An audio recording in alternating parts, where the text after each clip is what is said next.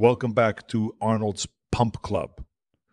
Today, we have another fantastic episode where you will learn the simplest way to lose more fat, how to protect against dementia, and the new science of building a stronger brain. I created this podcast because I believe that fitness is for everyone. So I'm using the power of machines to deliver news, motivation, and advice that will make you healthier. And because I know you're busy, I won't take up much of your time. I am not a cybernetic organism, but I do have an important mission: to build the positive corner of the internet and lift up the world. There's too much negativity online. And I hope this podcast gives you the support you need to become a little bit better. I want to start today's episode by talking about dieting. I've never counted calories, and uh, think today's eating plans have too many rules. When you're trying to lose weight, many diets suggest you need to completely remove or severely restrict certain foods. It's a lot of negativity and fear.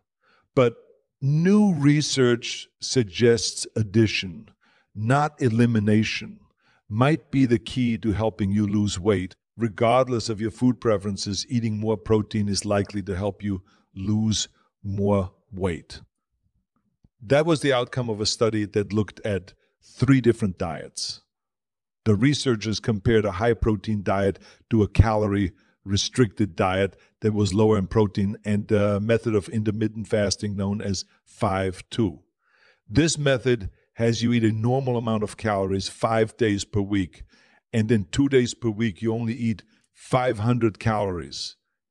Fat loss wasn't the only benefit of eating more protein.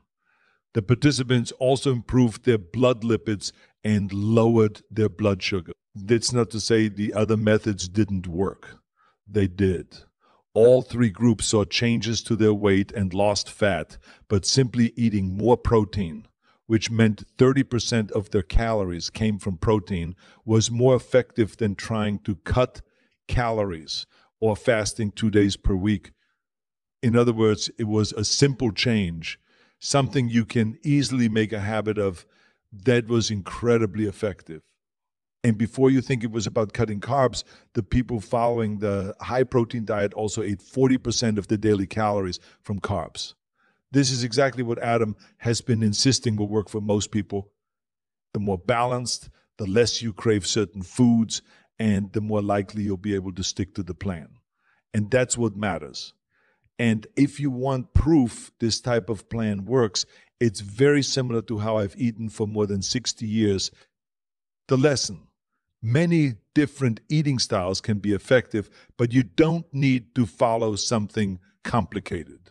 Consistency and making sure you eat and enjoy protein can be the foundation of an effective plan. Now, I want to shift gears and talk about two different studies on brain health. I love saying that where the mind goes, the body follows. So it's very important to do everything you can to protect your brain.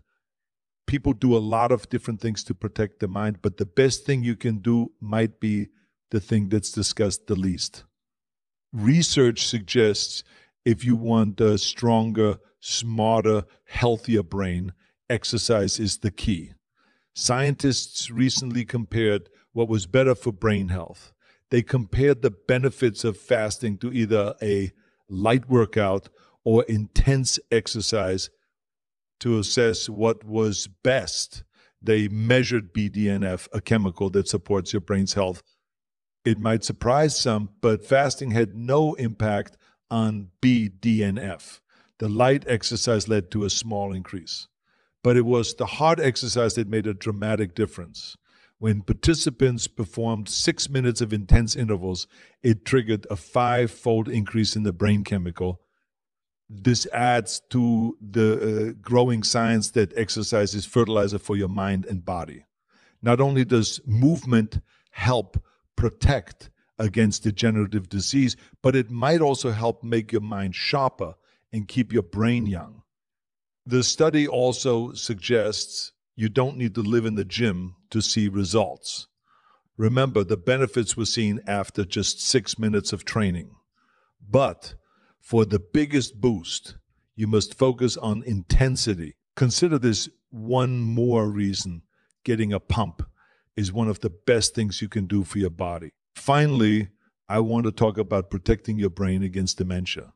Imagine you could have access to twenty-eight leading experts on brain health and have them tell you exactly how to limit your likelihood of dementia. Well, you don't have to imagine what that would be like. If you want to delay or prevent your chance of dementia by forty percent, a recent study identified twelve behaviors from the best experts in the world. Approximately one out of every fourteen people above sixty-five gets diagnosed with dementia. While that is far too many, the disease is trending upward, and some experts expect that number to double in the next twenty years. About six years ago, researchers identified primary factors that increase your likelihood of dementia, including obesity, smoking, social isolation, diabetes, and physical inactivity.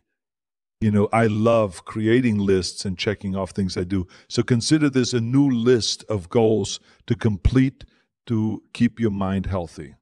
Here are the things you can do to help prevent dementia. The first has to do with your blood pressure.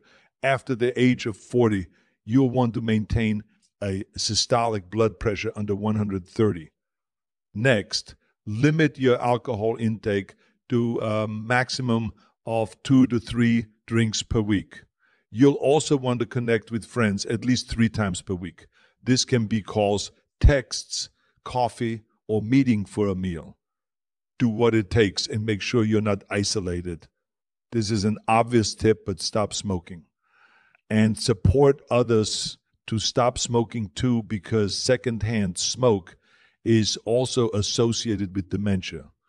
Taking a daily walk can help with prevention too. So does lifting weights or doing some sort of resistance training two to three times per week.